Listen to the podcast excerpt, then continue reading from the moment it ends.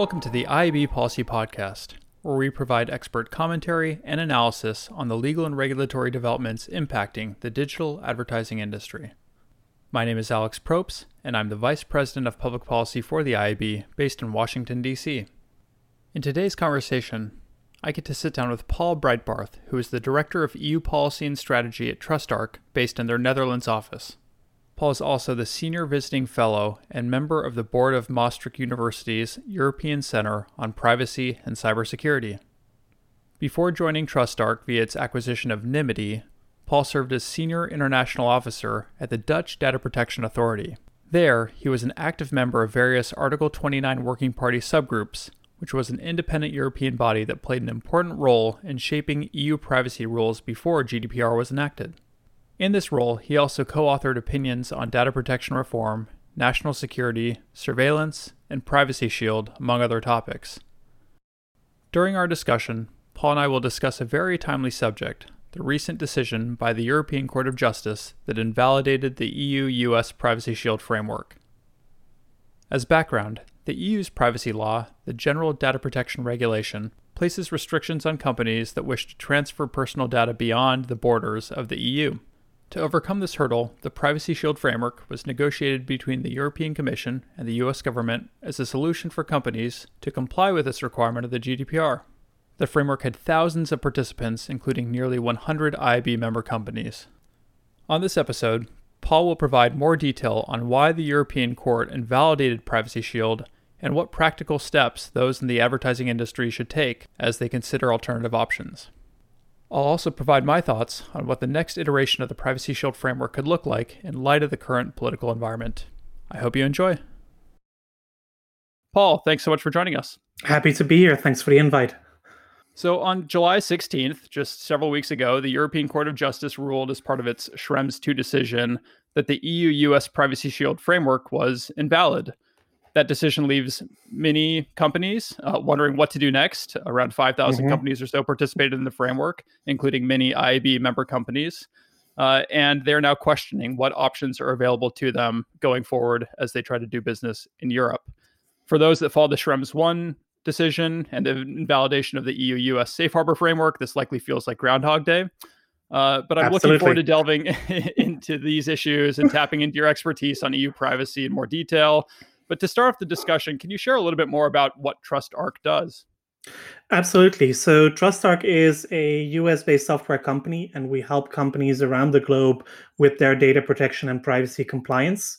Um, so we have a platform where companies can um, document everything that they need to do from cookie consent to their Article 30 records of processing under GDPR, um, do risk assessments, including on data transfers. Um, and we also have, through the acquisition of Nymity that you already mentioned, uh, a whole library of legal resources, uh, templates to help develop a privacy program but also daily updates on everything that is happening in the privacy community, including everything on Schrems II. Okay, great.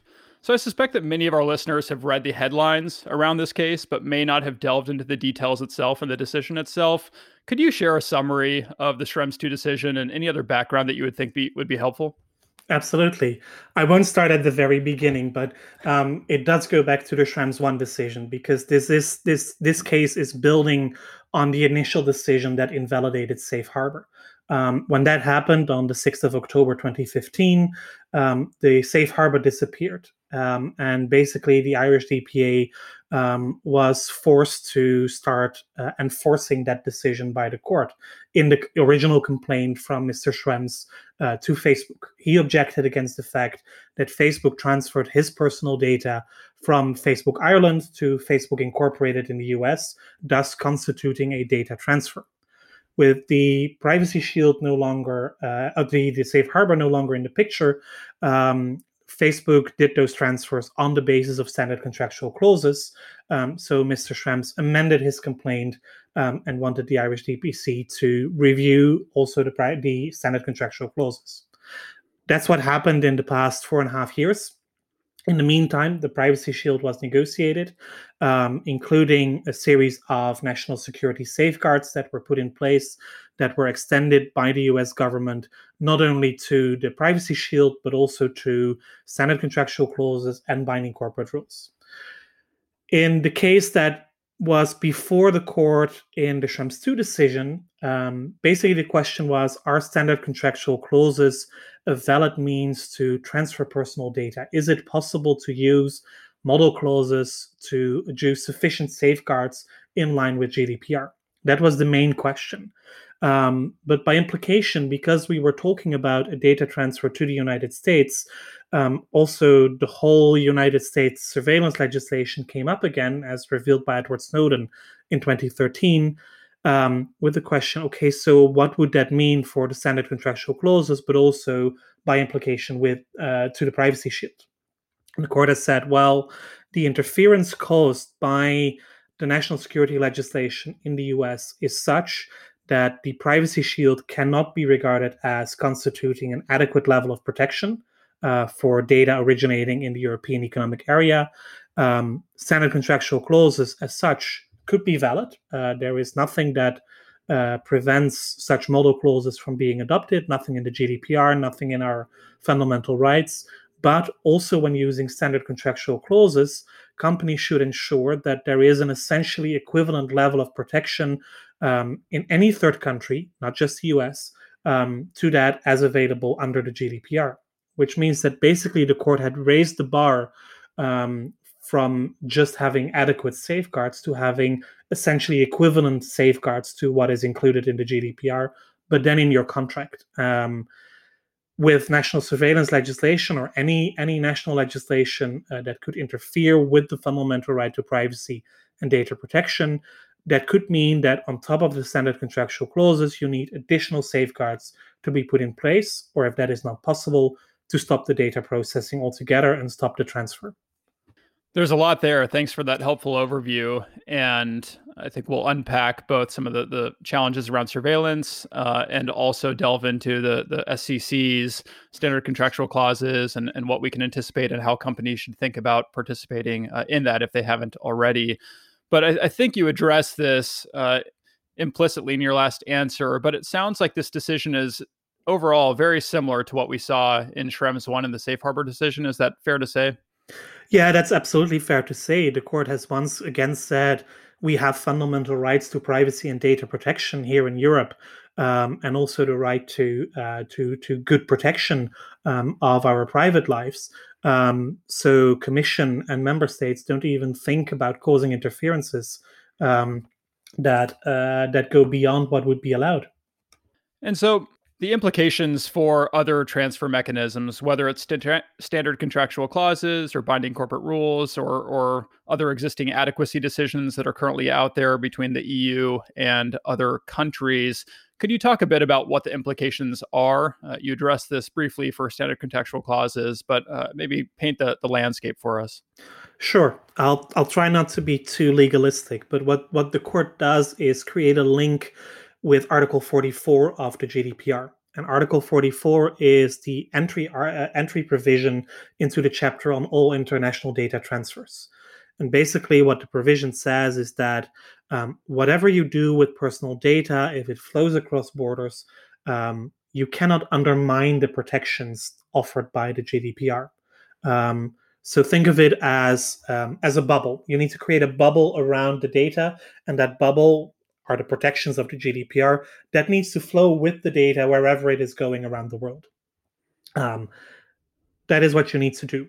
Um, so far, we always assumed that the three options for international transfers um, also had different implications of the safeguards that were required. You have adequacy as the main rule um, that we already knew from Schrems 1 means an essentially equivalent level of protection. So the highest possible level of protection, not similar, but as much similar as possible to what we know in the EU.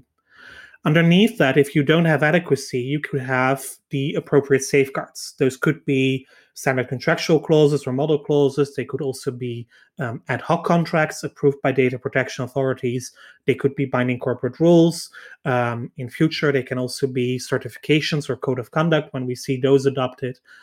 For all of those, the court has now said, well, if you want to transfer data under any of those appropriate safeguards, that's perfectly fine. You should be able to. But also, then you need to ensure that in your specific situation, you need an essentially equivalent level of protection. The main difference with adequacy remains that uh, for adequacy, the theoretical framework um, of a third country needs to be assessed against that essentially equivalent level of protection. Whereas when you use the appropriate safeguards, like standard contractual clauses, it is on a case by case basis that you need to make that assessment. And that could, of course, turn out differently. The fact that a country has um, impactful national security legislation does not automatically mean it always applies to every single data transfer.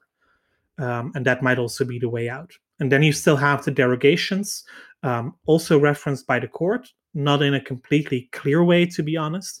Um, but basically, the court says, well, if appropriate safeguards and adequacy don't work, you still have a way out by using uh, the derogations, um, like using consent or using a, a, contract or a transfer in the public interest. But there, the data protection authorities and also the court have always held that you can only use these as an exception to the rule. Um, so that also means that you need to interpret those those derogations restrictively and that they cannot be used, for example, for continuous or large scale uh, data transfers. And I know the Irish Data Protection Authority has already stated that although the ECJ ruled that the SCC's transfer mechanism used to transfer data to countries worldwide is in principle valid, as you stated, it is clear that in practice, the application of the SCC's transfer mechanism to transfers of personal data, quote, to the United States is now questionable, end quote. And so, is that safe to say that because there's now this case by case assessment, a lot of the burden is now on companies as they're uh, kind of evaluating uh, SCCs and their partnerships uh, for transfers? I almost fully agree with that statement, except for the word now, because that burden was already on the companies. It was just conveniently ignored, maybe is, is too big a word, but it comes down to that. Um, standard contractual clauses have been uh, for many years just signed as part of the contract without being thoroughly reviewed. Um, and I've spoken to a lot of people in, in recent weeks who suddenly read the standard contractual clause and said, "Hey, but what the court says is already here in the clauses." Um, yes, basically that that is the case. Um, but it is the burden. The burden is on the companies to make that assessment. What makes it challenging is that if the European Commission and the data protection authorities already have difficulties in assessing the legal framework in place in a third country, um, to expect that from companies might also be challenging. And um, large companies, multinationals with big legal departments and, and lots of budget for outside counsel may still be able to do that to some extent. But the standard contractual clauses are, of course, also used uh, quite often by SMEs uh, small and medium sized businesses and, and how will they be able to make such third country assessments so um, i can only expect that the data protection authorities will come up with some more generic assessments they will have to in the end in any way in any case because there needs to be a consistent interpretation of the gdpr also on which countries may be able to offer such an essentially equivalent level of protection in certain cases so apart from the adequacy decisions um, on which the DPAs will provide advice, um, I don't see how there cannot be some sort of whitelist or blacklist of country of countries where uh, data transfers would or would not be allowed in specific situations. So, for companies that are reading the headlines, participated in Privacy Shield, and really wondering right now, what do we do next, assessing their current situation, are there any practical kind of next steps that you would recommend? First of all, start with that assessment. Um, realize that Privacy Shield is no longer valid as a means of transfer from the EU to the US. Um, there is no grace period this time. There was a grace period when Safe Harbor was invalidated. There isn't one this time. So you immediately need to find an alternative means to transfer your data from the EU to the US. Um, but with the standard contractual clauses um, also becoming more difficult, that may take some time. Um, so in the interim, you might be able to suspend your uh, your cross-border data flows if that is not possible. Uh, try to complete that assessment uh, on whether you can still use the standard contractual clauses. Um, uh, try to do that as quickly as you can, um, which is hard, and everybody is still struggling with it um, because nobody has given so far a list of safeguards that could be added to any contract um, to make it better. Um, and of course, there is no contract that can protect you um, against the might of any government surveillance. Um, that that will be very difficult. So there, you will need to look at uh, maybe technical solutions. Encryption is often mentioned. Um, full anonymization uh, is often mentioned, but that's not always possible in every single business process. Um, it could be some um, more operational, organizational safeguards, uh, maybe creating separate databases of which part remains in Europe and is never accessed anywhere outside of the European Economic Area. Um, but it's complex. There is no easy solution out of this. And of course, for those companies that are not subject to um, FISA 702 or Executive Order 12333 or Presidential Policy Directive 28 and, and, have data that are not of interest to the security services uh, in the US, in this case specifically, um, you might be fine using the standard contractual clauses, but then you first need to have that guarantee that your data is not impacted. Um, and also have the guarantee from any sub processors, because if your sub processors, your service providers to which the data also flow, are using services that could be targeted um, by the intelligence services, you may still be in trouble. And it could be if you are using cloud storage solutions, for example. Yeah, that's a helpful overview. And I'd be interested now in turning to some of the politics and, and maybe what's ahead um, as we're looking to the future. Uh, I know you've worked in in government in the Data Protection Authority in, in the Netherlands and, and probably has some perspectives on, on how this could play out in the coming weeks and months. Do you think there's going to be a serious effort to find a, a new agreement similar to Safe Harbor and Privacy Shield after this, or, or do we now turn attention to different mechanisms? No, I think there will be there will be serious discussion about an alternative. In any case, uh, the U.S. government, the European Commission, and the European Data Protection Board have all announced that they would be willing to um, to talk in order to find a, a legal solution to this challenge. Um, what may complicate things um, is that the U.S. are, of course, going into an election season, um, so there might be um, they might be less eager to uh, to compromise on things like like national security or on giving um, EU persons more rights, um, especially when also Americans in many situations don't have any um, any rights uh, or any standing in complaints against the intelligence and security services. Um, but that is that is what needs to be part of the negotiation. Um, if there will be an agreement, it will take months or maybe even years before we have one. The last time it was nine months. Um, in an election season, I think nine months would be really speedy. Um, so the uncertainty will will remain for the time being. Um, any agreement that is to be found will need to address, uh, from the national security perspectives, at least two things. First of all, um, the oversight and redress, and that might be the relatively easy fix. Um, currently, under the Privacy Shield, there is the so-called ombudsperson, um, an undersecretary uh, within the, the, the State Department, who is able to um, access files and verify whether data has been processed in accordance with the agreement that was made. Um, but the only answer that an EU person would get if they file a complaint is that if personal data were processed by the intelligence and security services, um, it was in line with the privacy shield and all the rules and regulations, or it wasn't and has now been remediated.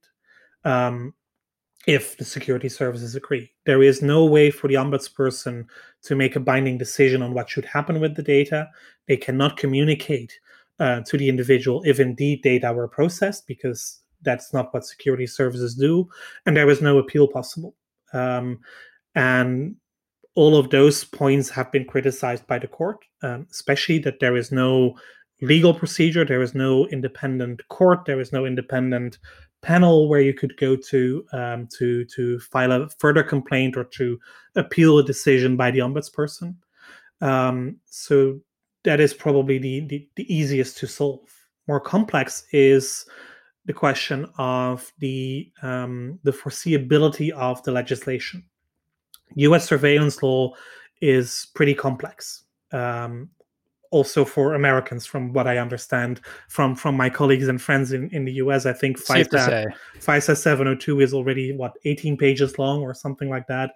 Um, so just to understand what the law is saying is hard, um, and in combination with um, with orders and, and requests for targeted surveillance or at least surveillance that is as much targeted as possible that are being kept secret um, and are only adjudicated by a secret court, the FISA court, which only meets behind closed doors, where there is no possibility for anybody to um, to intervene on behalf of the individual. Um, that makes it very hard for a person from Europe to understand okay, if my data are going to the US, what are the risks involved um, uh, of that data being accessed? What, what are even the chances of my data being accessed? even if there is no suspicion against me, um, but maybe a suspicion against a friend or a friend of a friend, the so-called hops. Um, what what will happen with my data, and, and how do I how do I know that? Um, also, because even when an investigation is closed, uh, there is no notification requirement on the U.S. side uh, to to tell people, hey, you have been subject in the past to an investigation. Um, you are now free to um, uh, to access your file and to understand what we've done.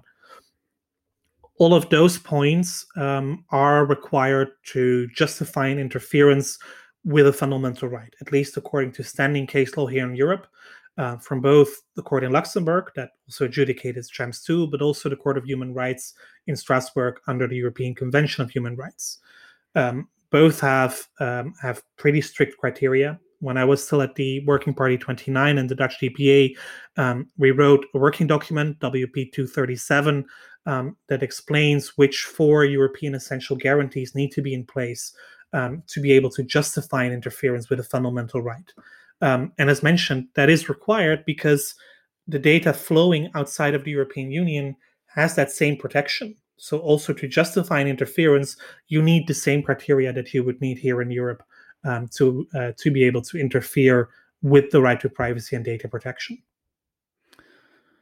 Yeah, I think you're right that it's going to be an uphill battle here. Even from from my seat here in DC, I would agree with all of that. I was active in the the last push to get Judicial Redress Act done as part of the Privacy Shield framework, and it was a fairly modest proposal in that it extended some rights under the U.S. Privacy Act, uh, not only to U.S. citizens but also to uh, European citizens and others mm-hmm. that were kind of uh, of certain countries. Um, and you know that took months of negotiation.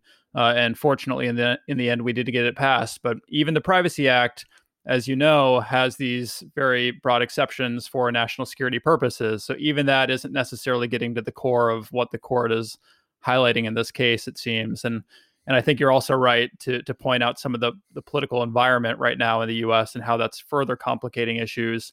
Um, we've seen members of Congress, especially from uh, the Republican Party, uh, point to the uh, decision to invalidate Privacy Shield and say that um, you know this is really not only about privacy. This is also about um, you know protectionism, and they're pointing to GDPR and local data localization requirements and the digital services taxes as well as policies that are really targeting U.S. companies.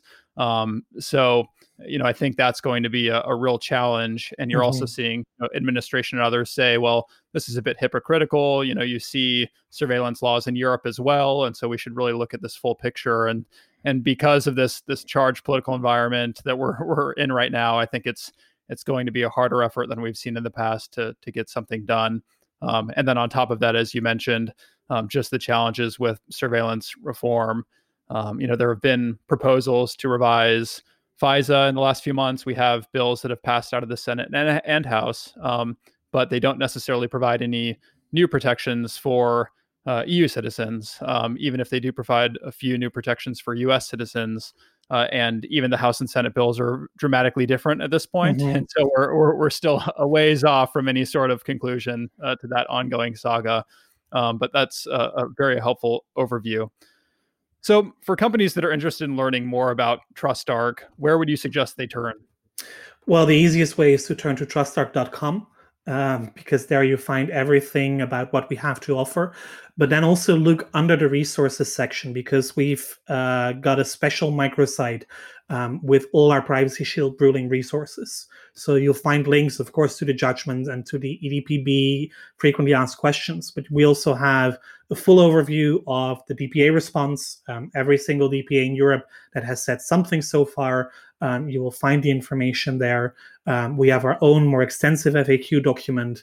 Um, I did a podcast uh, together with my colleague K Royal um, in our serious privacy podcast series uh, on the eve of the or the, the night after um, the uh, the verdict came out. You'll find that. You'll find a webinar, uh, a ton of blogs. Um, so everything that you want to know about the uh, the Privacy Shield uh, decision and the SCC decision, you'll find it there. Um, and otherwise, people can always reach out to me as well.